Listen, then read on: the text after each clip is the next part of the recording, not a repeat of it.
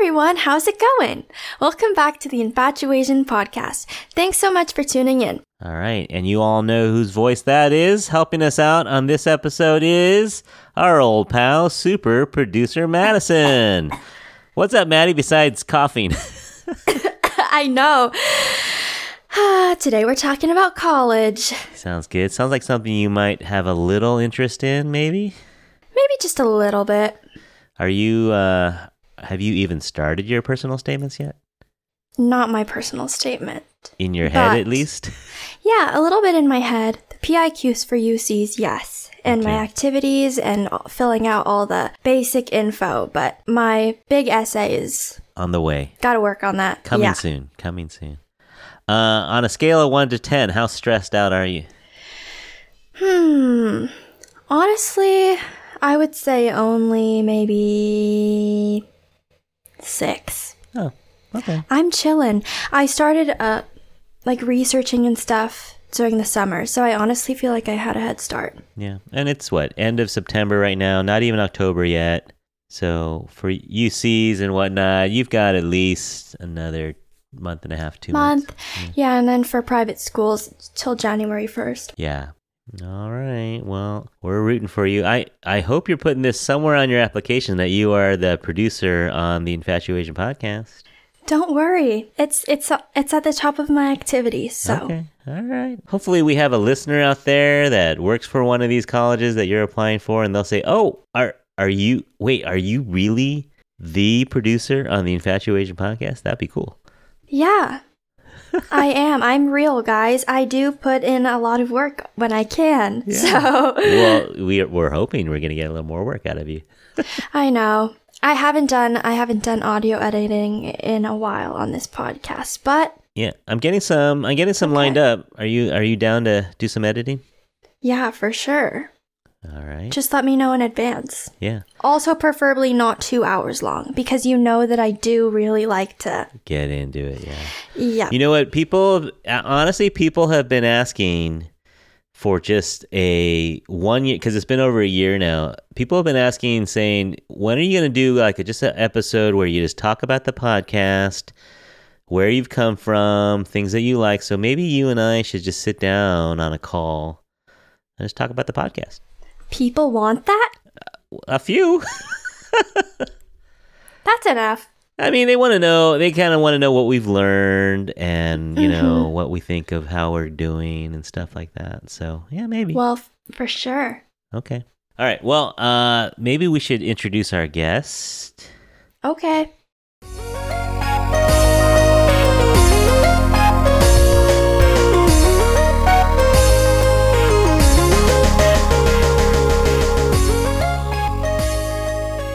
And our special guest for today is Elton Lin. Elton started as an educational consultant uh, about 12 years ago.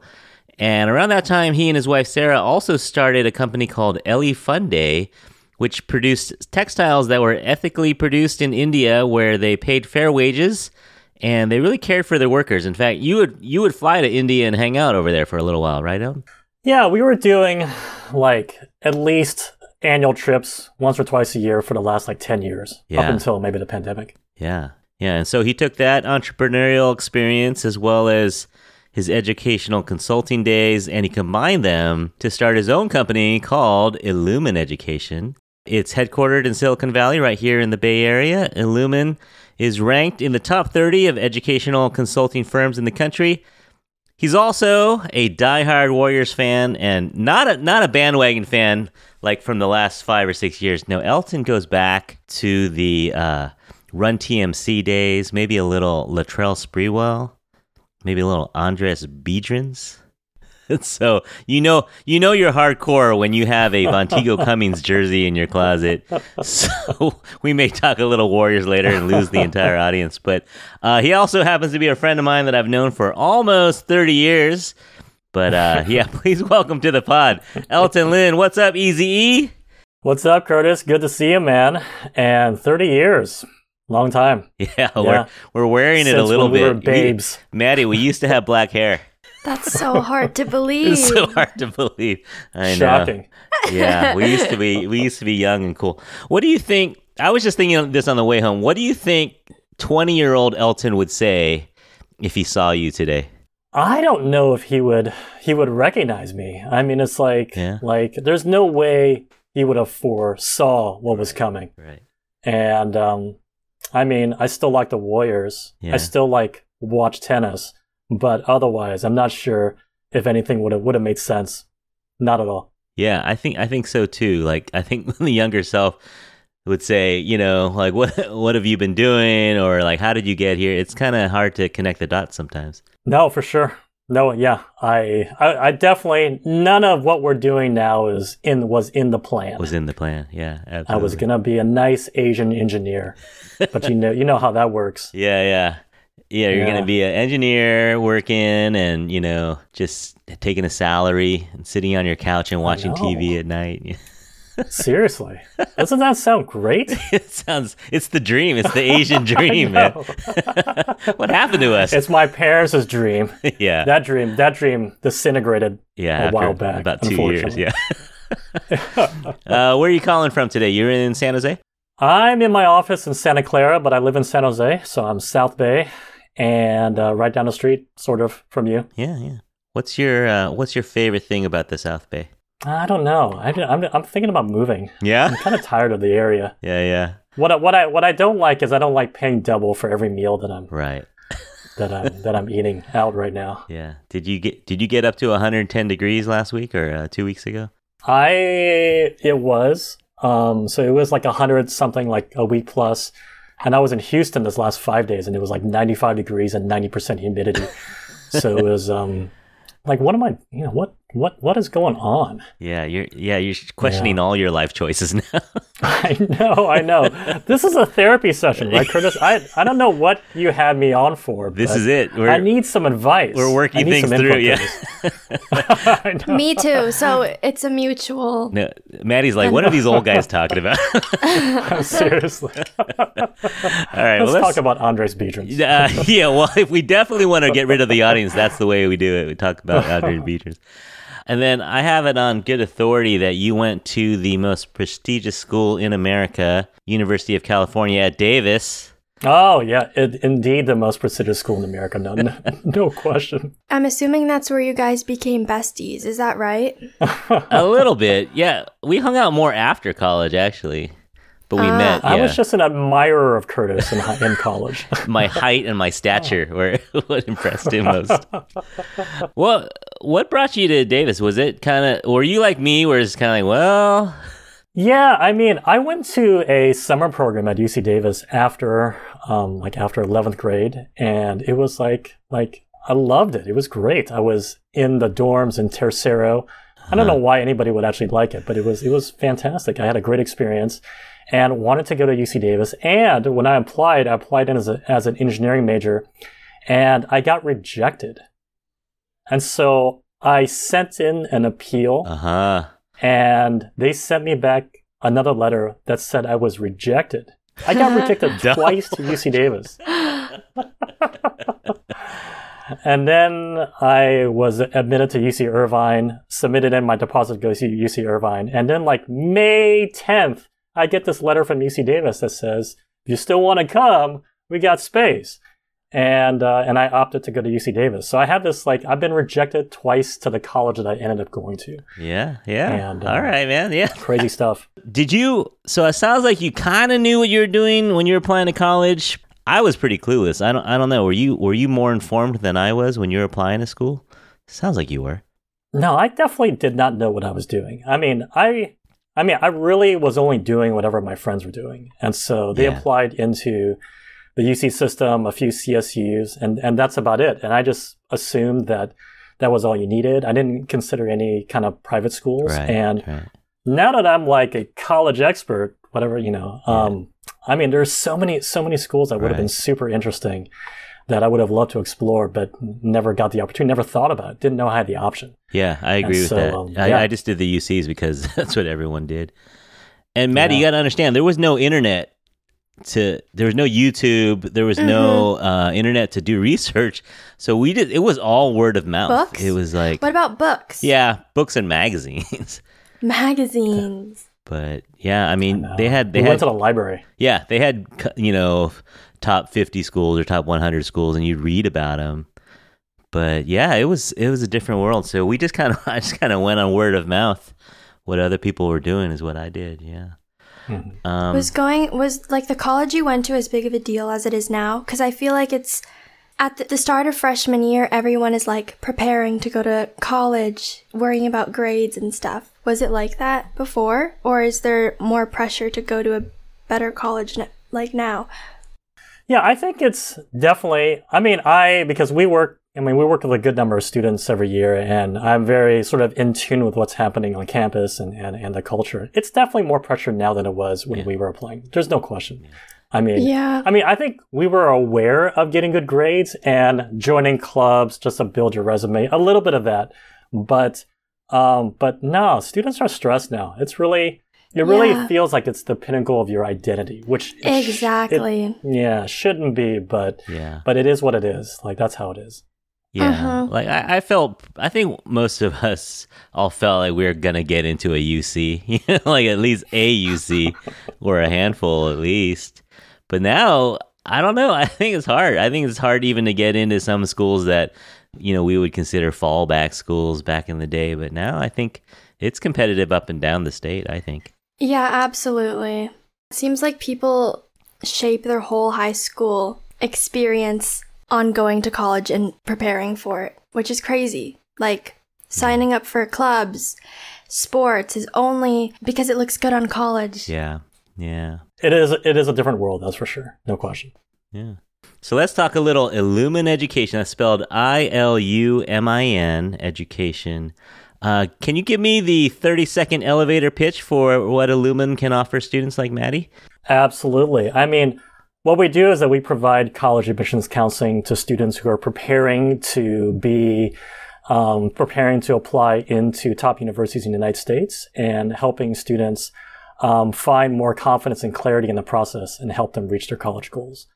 And um, yeah, in the end, it's about helping students find the right fit school and helping them be the best that they can be. So, so Maddie is a senior now, so it's a little, I don't want to say late, but what, what age typically do people come to you for help? Yeah, I would say like 40%. So let me give you maybe some context. We work with about like uh, about 300 students a year. Uh, I would say Wow. 40% of our students come in as seniors. Oh, really? Okay. And the other 60% come in at any point in the 9th through 11th grade journey. So I would say the majority of the remaining 60% come in like maybe middle of 10th grade.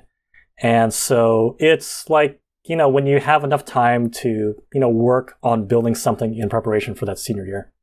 So, so if Maddie walked in today on uh, what are we, September twenty seventh, twenty twenty two, would you say, or would you say, "Come in, come in, young young lady, we'll help you out"? Yeah, no way. I would love to work with Maddie. No, no question. So come on in. Let's uh, let's see what we can do. So- All right, all right. Perfect. So, uh, are you uh, are you one hundred percent in person now? Or are you still doing Zoom? Yeah. So when we obviously yeah before the pandemic we were like ninety percent in person. Uh, our staff was primarily here in the Bay Area, and then since the pandemic we've been hiring people from all, all over the United States and the world. Oh wow. Uh, we even have a counselor who's based in Mexico, somebody who's based in Amsterdam. So we have like 14 counselors, maybe around 20 to 25 essay support people who work with our seniors on their essays throughout the season. And uh, so we have a we have a I mean a good sized team, and um, and uh, but we've remained primarily remote. Okay. So- And and you're doing like weekly check-ins, or how often would a client meet with you? Like, let's say they're a junior in high school. How often would you meet with a counselor? Yeah, if you're in ninth through 11th grade, everything revolves around a once a month coaching meeting. So if Maddie were in ninth grade, we'd come in and we'd uh, do a once a month session and we just check in, check in on how she's doing. Maybe at this stage in ninth grade, we're saying, Hey, Maddie, maybe there's going to be a club fair coming. Perhaps you can get involved in four or five clubs, see what's a good fit. And let's talk about it at the next meeting. So there's this sort of ongoing academic slash life coaching experience that she's going through. And uh, it revolves around a once a month coaching meeting all the way until we get to the senior year. And once you get to the senior year, then uh, we meet as often as is necessary. Oh wow. So if if uh, Maddie needs like every week to check in on the on that personal statement that she hasn't started, then uh, then that might be what's most helpful for her, and uh, and we get writing and we get going. Yeah. I is see. Is there a 24 hour hotline so you can talk kids uh, you know off of the, off of the ledge a little bit or or wh- what what sorts of emergency services do you guys provide I mean, no, I mean we. I mean, here's the thing. Just maybe a, maybe a way to analogize the uh, the service is that like imagine if your high school counselor was like just for you.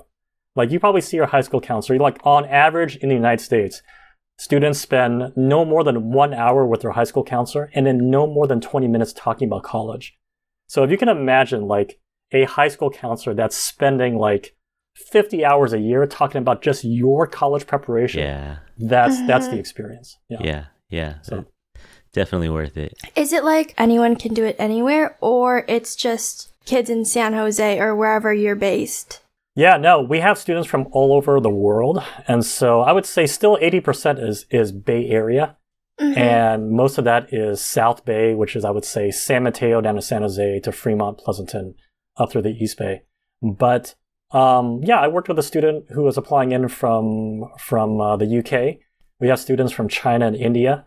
Um, we get students from from all over. Um, I'm we're also we're currently working on a software platform called Comet that guides students through the college app process, and we're getting students from all over the world: Pakistan, um, Congo, Nigeria, um, all throughout India, um, and from from all over. So it's um so so it's been uh yeah, we get students from everywhere. That's awesome. yeah that's pretty in a, in a way the the pandemic maybe opened people's eyes a little bit to the power of virtual you know, Yeah, communication for sure. meeting For sure.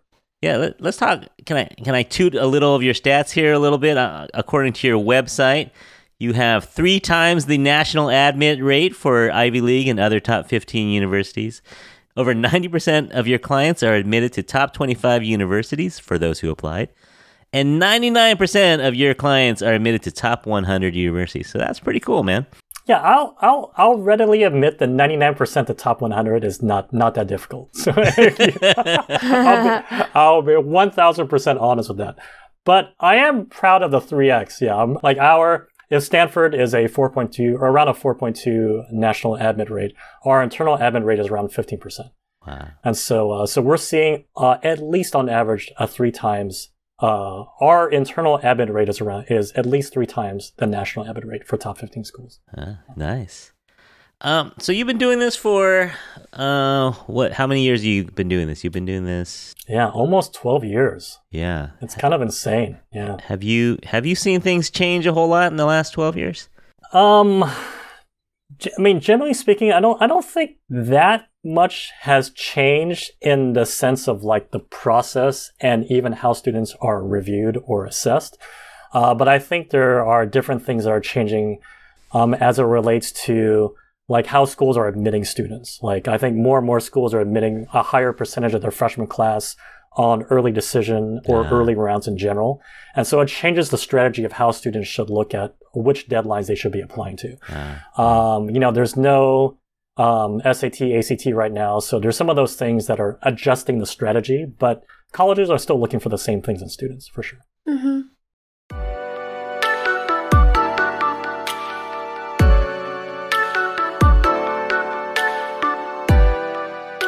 all right, so we've talked about your services, but now we're going to ask you to give away the farm for free. We're is it okay if we talk a little college admission for the next uh, 20 minutes or so? Man, bring it. Whatever, whatever you got, let's do it. All right, let's do it. So, so Whatever Maddie wants. Yeah. So, listeners out there, you're getting a little taste of what you might get from Ilumin Education. Uh, we're going to give you the free 99 version of it uh, on the Infatuasian podcast. So, let, let's talk a little pregame for college. What age do you think the average kid should start prepping for college admission? Preschool? Kindergarten? You- You'd be surprised how many like parents of sixth and seventh graders we get requesting information about our services, yeah, and yeah, yeah. I think everyone needs to you know like chill out a little bit, Just relax. little. Enjoy Yeah. enjoy your sixth grade. Let's let's put it that way. Mhm. I I don't think ninth graders should be obsessive about college admissions. Uh, I do think it's you know to have you know some thought about what classes you take, um, and uh, and what you get involved in. I think is still good. So I think even when we're working with ninth graders, uh, we're not we're not over obsessive with what type of activities or anything that they're getting involved in, but try to just stimulate students' curiosity and just have them explore things and really help them understand themselves better. And I think that that's really the most important thing. And um, so, you know, starting to think about it in ninth grade is not a bad thing. Are there certain things that a kid could could do that that colleges might notice a little bit more? The first thing is always grades and classes. So no matter what it is, um, taking a challenging course load, which might translate to taking AP and honors classes, um, is a good thing. And so you don't want to like. Uh, here's the thing: you always try to balance it off with you want to take the hardest load you can while maintaining as close to straight A's as you can. So you don't want to take like six APs and get B's and C's. Uh, you don't want to take no APs and get all A's and like you know and and only do 30 minutes of homework per night. So you want to find that that in between, and uh, and just demonstrate to colleges that you can handle a college level workload, and be ready to go once you arrive. Yeah, sounds good. That you did that, Maddie, right? You didn't take too many last year. I think so. I'm I'm taking more this year though. So, but it hasn't been too bad. I I'm fine and I actually enjoy it. So, yeah. What time do you normally go to sleep, Maddie? Actually not late at all. Probably like 11. That's Isn't pretty that pretty good. good? Pretty reasonable. Pretty reasonable. Yeah. Were you starting to think about college early? Like now, you want to go to a specialized school, though. We should say, Elton uh, Madison is a musician and a songwriter, and is is an audiophile geek, and she likes audio things and producing, and so she's looking to do a program where she can kind of get into sound production and Music technology. music technology. NYU, yeah, Uh-huh. Tisch. Yep. Clive Clive Davis program. Is that correct? Yes, I know, I yeah. I just I have I have my certificate on the floor from the online program I did. But anyways, yeah. What was I going to say? Oh, you were asking me if I thought about college when I was young, right? Yeah. Well, well, yeah. So when did you start thinking about college? Oh, one of my biggest regrets as a kid is thinking about college too early. Uh, Obviously, I haven't been admitted to college yet, but starting from like sixth grade, I thought that my grades would matter. I thought everything I did would matter, including extracurriculars and whatever. So, I don't know. I just wish I let myself be a kid more instead of focusing on school. Because it really didn't matter in the end. Definitely good, like trying things out and exploring, you know what I mean?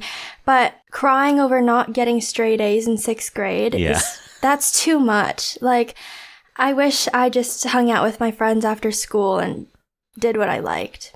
Yeah. So you were thinking about college in sixth grade. Oh, yeah. I feel like honestly, that felt like the norm. Wow. What what prompted you to do so? Probably my parents and just people around me. It's always college, college. What can you do to stand out and make college affordable?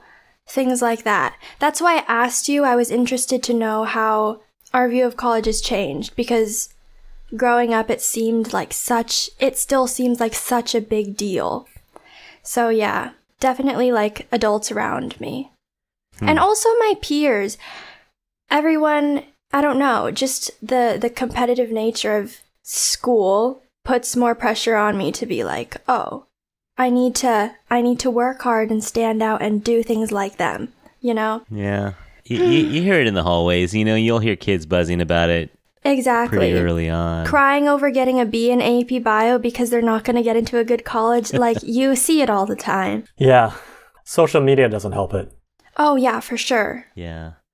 And you know what I, I say all the time in class uh, um, is that, you know, honestly, at the undergrad level, I mean, a school like Stanford is pretty special and, and Harvard. You know, there's networking uh, things that happen in certain schools more than others. But overall, you know, calculus and biology and English 101 will be pretty much the same almost anywhere you take it. And of course, reputation matters to a certain extent, but employers really just want to know what can you do, not where did you go to school. And so uh, we put such a weight on colleges, and I think sometimes, like Elton said, people need to chill out a little bit. You're gonna be, you know, if you're hardworking and you can learn things and you're a problem solver, someone will hire you. You know, almost no, anywhere. that's so true. I mean, I feel like I can't really speak because I'm only 17, but I just feel like people should just trust their paths. Like, you don't have to go to an Ivy League to have a successful life. Community college is fine. Like, if that's where you end up, then that's where you end up. If you don't want to end up going there, you can always transfer. So, people do need to chill out. It's fine. I love the community college path, actually. Yeah, and, exactly. Um, I actually have a I have a student, and and you know, like you know, a, a bit of a story. But I had a student who barely graduated from high school. I remember working with him. He came in as a senior, and um, had a had a hard time focusing and like barely got like a 2.1 to graduate from high school. Ended up going to De Anza, um, and just blossomed at De Anza. Just like in in a in a few months, grew up really quickly, got straight A's, um, participated in the political science club, uh, international relations, and then ended up applying to Berkeley and LA and was admitted to both. And then ended up going to UCLA, but he found his way through community college. And so I think it's a super great path right now. No, And, um, yeah, for sure. That's amazing. See, it's never too late to start or try. You know what I mean? Yeah, absolutely. Mm-hmm. And it's basically college half price. you only pay for two years, basically. It's amazing. Mm-hmm. I'll actually give you this is this is this is the free ninety nine tip for for families out there on like community college. Right now, from the pandemic, there's a huge like um like a huge dip in community college attendance, Yeah, yeah. which also means that there's going to be a huge dip in transfer applicants going into the UC system, Uh-huh. which also means that the admit rate for transfer applicants is going to go sky high. Yeah. So if you're in community college and applying to transfer over the next couple of years, you're going to be in good shape. why, why did city co- why did junior colleges uh, admissions go down? It's because I think the um, a lot of the students who um, were aiming towards like the uh, aiming towards community college in the pandemic, they got lost in the shuffle. Like I think they got lost in like um, like like shutdowns and everything, and just did not have sort of like perhaps the motivation or the guidance on kind of getting back into the swing of things with with college. I think those people who were like like going to Harvard um, sort of like, hey, I'm going to Harvard, I'm still going to go, and we're going to make it, we're going to make it happen. That's with most students who are going to four years, but for students who are going into, into two years, um, they kind of got lost, lost in the, lost in the chaos of the pandemic. Huh. And so some, some community college went down by 50%.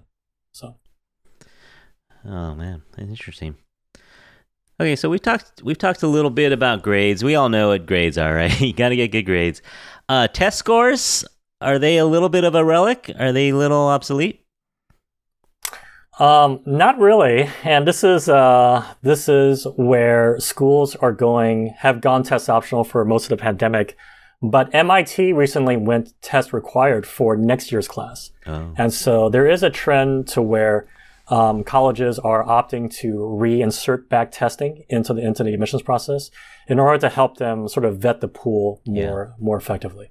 And so um, so no, unfortunately. Why did they remove the testing requirement anyways? Was it because people missed out on it because of the pandemic or were just shifting towards, I guess, being more, I don't know, focused more on like personal statement and extracurriculars? Like, I guess my question is, is it going to come back or is it a permanent thing? Yeah, so the answer to your question is like uh, is yes and yes, which is like there's already a movement towards um, using other assessments to understand a student's background. So they're trying to veering away towards testing for some schools. So the UC was already veering away towards testing, um, and in large part they went test optional because like like the SAT was getting canceled because of the pandemic, and students didn't have access to the SAT, so they couldn't Yeah. submit the score anyways. Um, but I think there is from there is a good group of people in college admissions who still believe that some kind of standard assessment is still helpful, and uh, and until they come up with one, we'll still consider the SAT or the ACT. So Yeah. All right. Let's talk a little personal statements. You can help my friend Maddie out here. what what advice do you have on personal statement writing? yeah, I mean, here's the thing. I'll I'll, I'll be if you want to get like really honest, like it, it depends on where you're applying to, right? So Uh-huh. if you're applying to um, if you're applying to a large public school like the UC system, um, where Uh, and I just I was at like a national college counseling conference this last four or five days, and and I overheard uh, admissions director in the UC system say that that uh, it's a you know people are spending five to seven minutes reviewing your application, um, but I also have, we also have former UC admissions people in our in our team, and in most cases they're spending maybe two or three minutes on your application. So think think about your essays sped read in two or three minutes. And this is not just your essays, this is the entire application. So you got to write in a certain way that lends itself to skimming, to speed reading. And then, but if you're applying to, um, you know, private schools where you're to get like a seven to eight minute read, uh, then you could, you can let, have some flowery narrative and really tell your story. And so, uh, but before you even get into all that, just think about where you've grown the most and begin with, uh, what are the stories that really like demonstrate your growth, demonstrate who you are as a person, uh, demonstrate what you might be like, your personality, your character, your leadership, as it might live out on campus. Because colleges are always thinking about, like, when they read your story, like, how is this going to show up when you're on, when you're on campus? Like, mm-hmm. they're, they're always thinking about, like, a little bit of gatekeeping the student community. Mm-hmm. And so they don't want, you know, uh, they, they want to see somebody who's going to participate, who's going to get along with a lot of different people. And so, uh, so think about the stories that exemplify your growth and how it might demonstrate the kind of person you might be on campus. Mm-hmm. Mm-hmm, mm-hmm. I guess how do you stand out in your writing then, though? Because if you're if the admissions counselors are speed reading, you have to be like succinct and concise. But you have to say yeah, something like there's too. there's yeah, exactly. There's a lot. I feel like there's um less room to be creative, which is hard for me because that's my writing style. So how do you show individuality then? So I would agree. Like, if we're having this conversation about the UC essays, Maddie, I'm going to give you uh, like a like a free coupon to like watch our UC uh, essay bootcamp.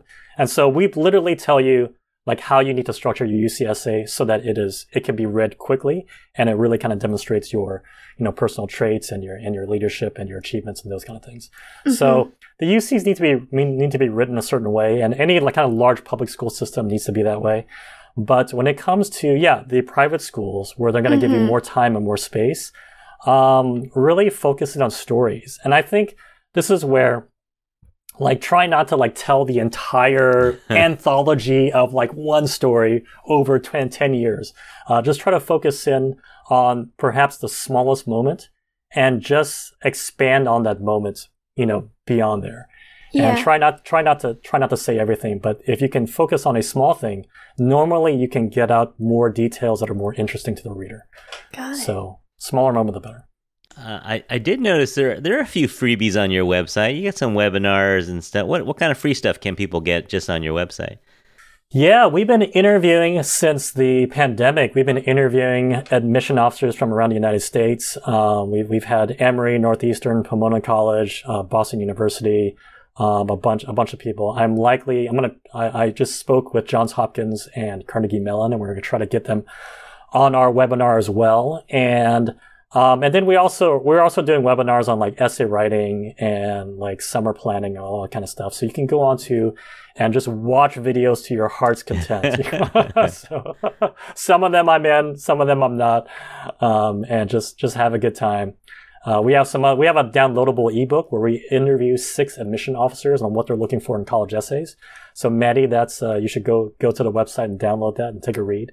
Definitely. And um, but uh, I think that's about it. There might be might be some other stuff. Yeah, no, that sounds like a lot though. So, yeah, not too late, Maddie. Get on that website, ilumineducation.com. Mm-hmm. Uh, I'll mm-hmm. put that in our show notes. Uh, one last, uh, two last things actually. College major. How important is it to choose a major when you're 17 years old you don't know what you're going to be or what you're going to do is it is it matter a lot what what major you put down all right i'm going to give you i'm going to give you sort of both extremes on on on that question okay. right so i feel like students please please please just begin with your curiosity like maybe students are um, you know, have like ultra clarity on what they want to do. That's probably like 10% of students. Like 90% of students have like zero clarity on what they want to do. So don't, don't feel like you need to know. Everybody else feels like they know. Like you might think everybody else knows, but nobody knows. Nobody knows, right? So, so just begin with your curiosity, whether that be psychology or biology or history. Um, I would begin there and then build on that and then integrate. Do I would say that my best advice for the next 10 years is that if you're going to be a humanities major, like a history major, then you should double major in computer science or statistics or data science. And if you're a computer science major, you should double major in English or some other kind of humanities. Um, that's going to kind of prepare you for the job market in the future. Yeah. Um, I'll tell you the other extreme. Right now, there is an over inundation of computer science applicants in every school in the United States. Yeah. yeah. And every applicant pool is ballooning um, by anywhere between three to five X in the last five years. yeah. Mhm. And so if you're a computer science, um, your admit rate is automatically going to drop at most universities, at most top 50 universities.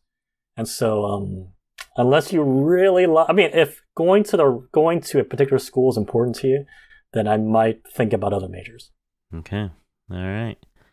Uh, and then last one on this topic is how many colleges should Maddie be applying to? Mm. Uh, it'd be it'd be awesome you can just apply into Clive Davis and get admitted Uh-huh. and just Yeah. live your dream. Can I'm I guess? for you? Can I guess the number? Sure. Yeah. Is yeah. it What do you sup- think? Is it supposed to be 9 to 12? Because that's what I learned today in the college presentation. But what do you think? Uh, I think 9 to 12 makes sense. I think um, I have students who, like our students, are probably applying anywhere between 10 and 15. Mhm. And my other thing with applying to a few more schools is because um, I'm really big on students not graduating with debt. And so if you apply to more safety schools, more of the safety schools, especially more of the safety private schools, are going to try to use money to attract you to come.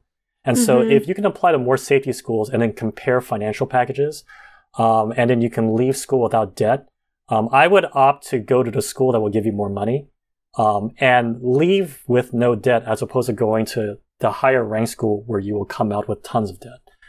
And so, uh, student loan debt is a, is a, Yeah. is a crisis right now in the Yeah. United States. Yeah. yeah.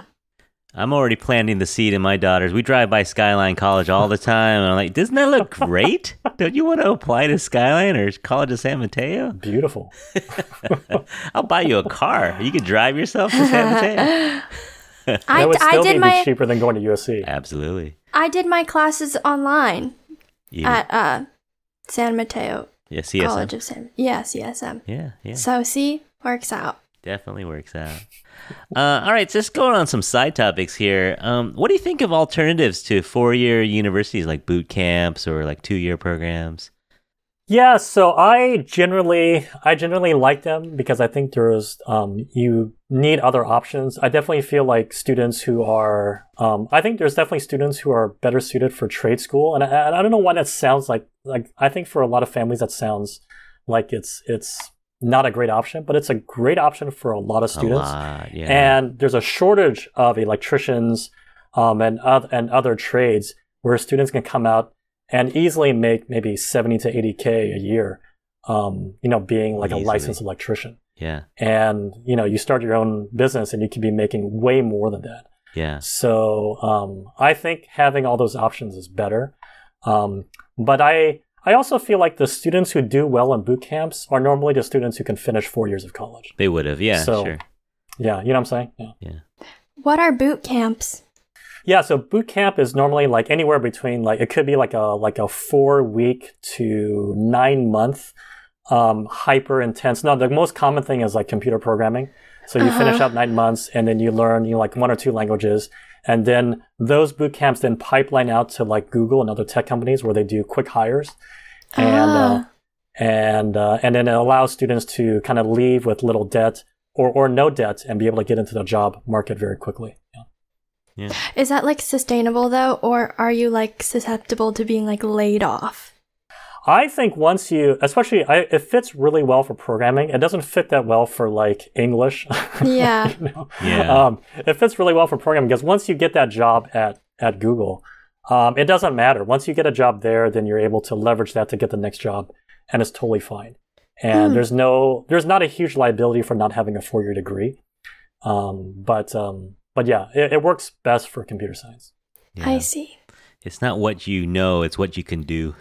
Yeah. you know, for a lot of companies. All right. And uh, do you have a thought on specialized schools like culinary school or art school? Uh, Loaded question. I do. I have lots. I have lots of opinions that that might not be as popular, but I feel like culinary school is really expensive. It really is. like really expensive. And um, I also have a sister-in-law who is one of the executive chefs at Stanford, who's who taught at culinary school in San Francisco. So they're and great. she would also confess that it's it's super expensive. So I think Yeah. like um, sometimes it's it's necessary. I think it's not a bad idea to like um, to get a four-year degree and then go to culinary school. Or or start working in the kitchen, right? Get, get some experience Yeah. first, see if you like it, you know, and then hmm Yeah. yeah, because Agreed. Because that's the thing is that it's really expensive, or like art school is really expensive, but they're not necessarily leading to high paying jobs. You know, it's not like medical school where you might have two hundred thousand dollars in debt, but you're going to be a doctor. Versus if you go to art school and you have two hundred thousand dollars in debt, and you know, I don't know what you're going to do necessarily. Oh, I'll say this about art school because this is the Infatuasian podcast, Absolutely. and Asian families are are real like excited about art school. But like right now, one of the top five um like market industries, like like hiring markets, is gonna be UI UX designers. Right. So user interface, user experience, and like right now, I I'm I'm looking for UI UX designers as well, and I can't find anybody. And so if you go to art school to do user interface design, you're going to get hired six months before you graduate. And so, uh, so if you look at like the applied arts, um, there could be lots of job opportunities for art school majors. And it just depends on what industry you're going into. So, Yeah. Yeah. Okay. Yeah. Yeah, no, we've we I've had I have a few friends who've left teaching to go into UI UX. I know. I know who you're talking about. Yeah, the several. Mhm. All right, man. Well, I think well, I don't know. Do we want do we want to talk about influencers and uh, social media people? Is that is that a viable career for a 17-year-old to think about not going to college at all and just going straight into influencing? oh man, I, I, okay, I will, I will tell you one of my students, um, one of my students is, uh, like now a huge social media Right? like star, right? So her name, uh, at Ashley, Ashley Shu, XU, and you, you can search her online. Uh, but she does like, um, like video editing, like video effects and, um, and she's basically like making a full-time, you know, like Yeah. full-time career out of it, Yeah, right? yeah. So she's third year at Northwestern. Obviously she's not, you know, she's a sharp cookie herself, Right.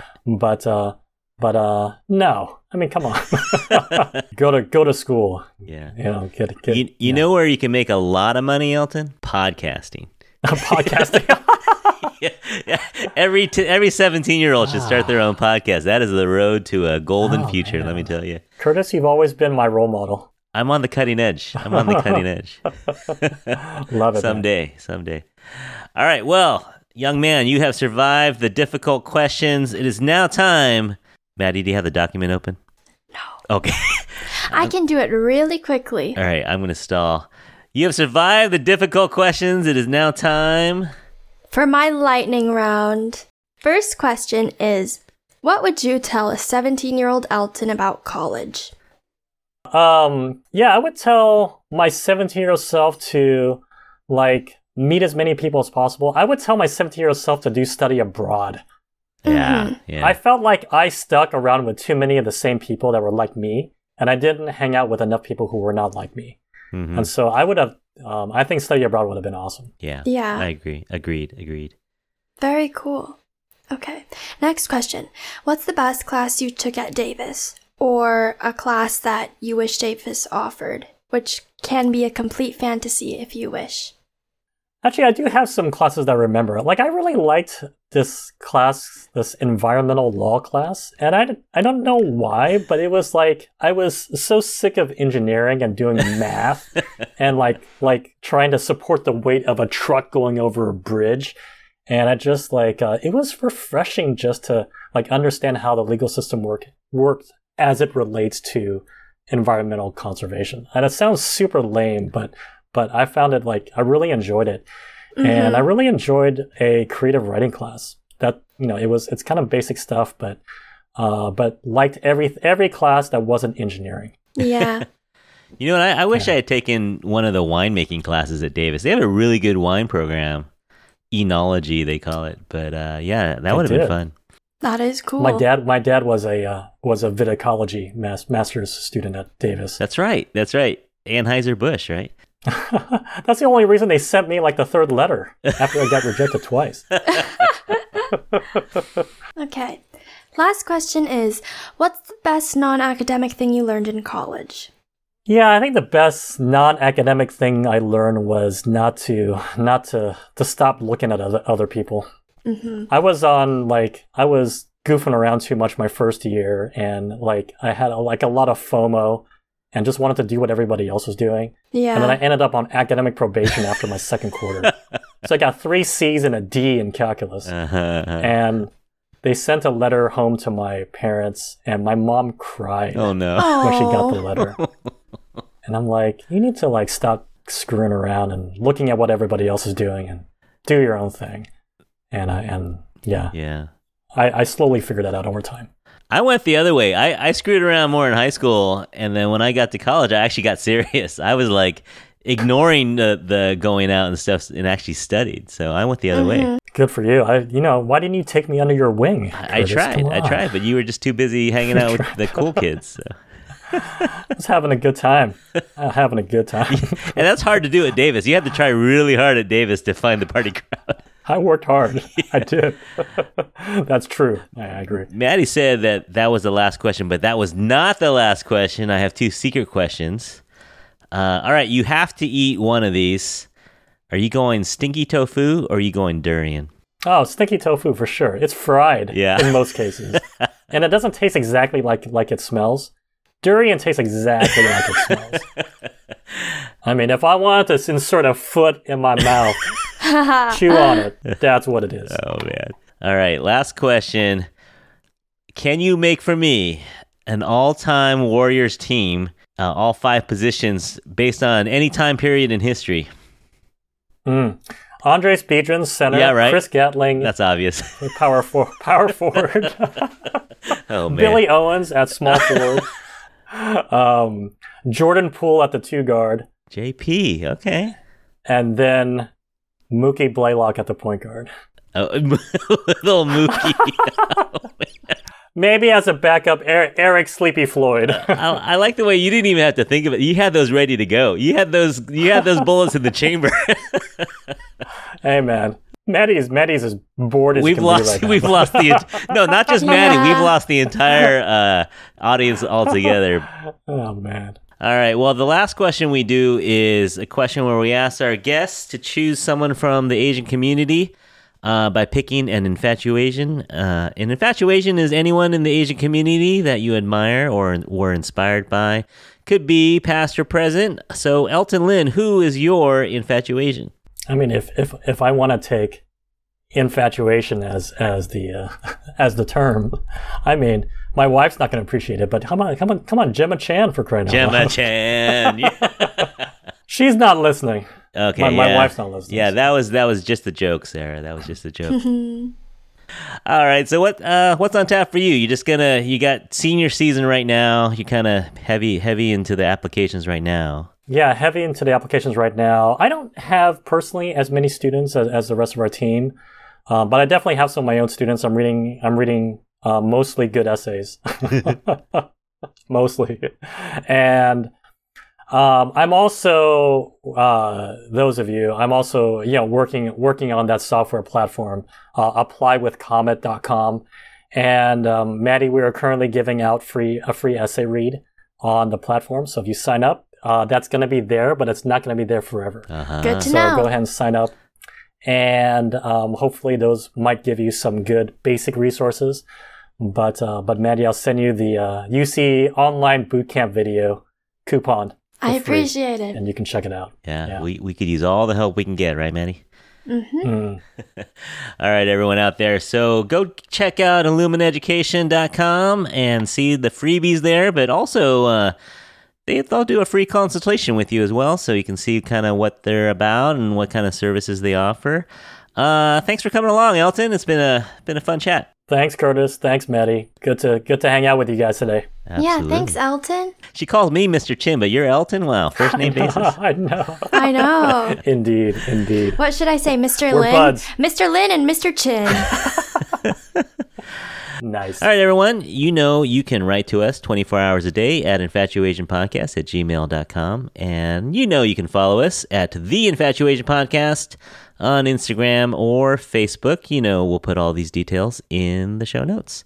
So uh, I hope you're all enjoying the listen and you got a little information about applying to college. Maybe not for you, but maybe for a nephew, a niece, a son or daughter, or someone you know, you can uh, you can get more college information from Elton's website.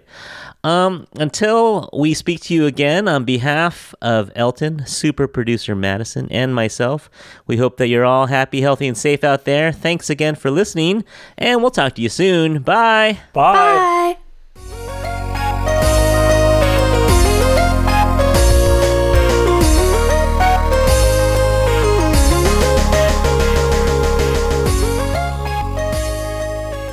But Maddie, is there anything anything I can help you with? Um, well, what do you know about NYU? I know that it's ridiculously expensive. It is my dream school, though. Are you gonna do music production? Music technology. So, I don't know.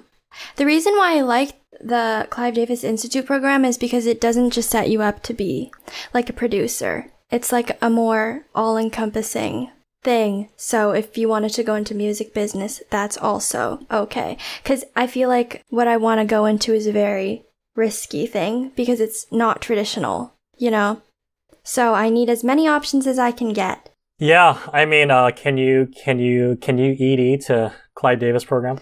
Okay, well, I would absolutely love that, but the thing is, mm, 90k a year is absolutely not Yeah. feasible. So, definitely a dream school. But on that note, early decisions, do they actually play a big role? Because I know some schools have early action and those are like non committal, right? But there's like early action and early decision, right?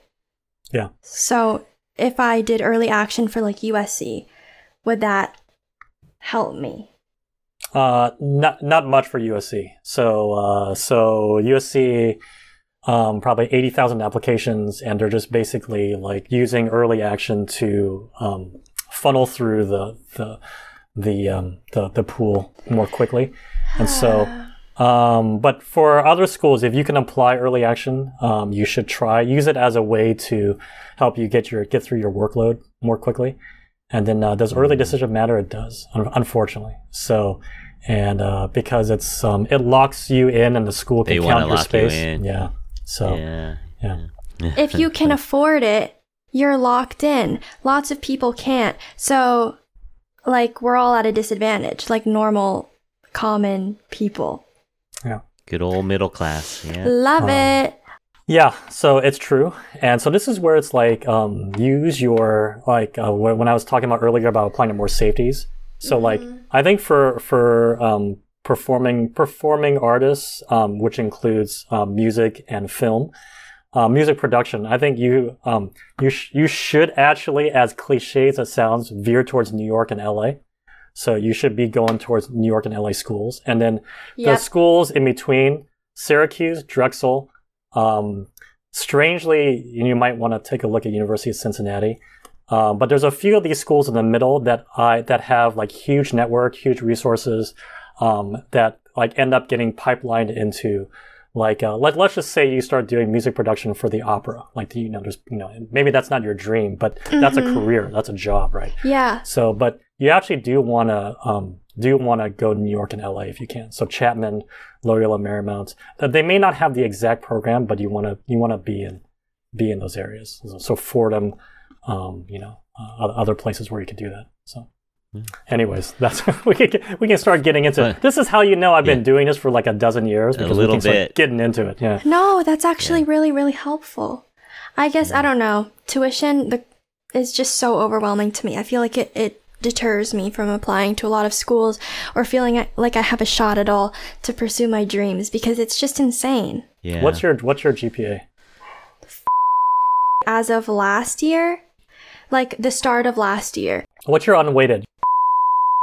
All right, good. So you're gonna get money to like if you apply to Syracuse and Drexel, you're gonna get money. You will for sure get money. You will get probably anywhere Okay. between like uh, 10k, um, maybe 10k to 20k. And then what you do is that if you apply to like like the Syracuse range schools, you get five or six financial merit packages back. You can start bargaining, using them to bargain with each other. So I have a student who's a fashion major at Syracuse, and we got Syracuse to up their merit aid from 15k to 27k per year because we co- we compared it. We had Drexel and another another school. Like we sent them the, the merit aid offers and they matched it. So how do you like how do you how do you do that? Who do you email?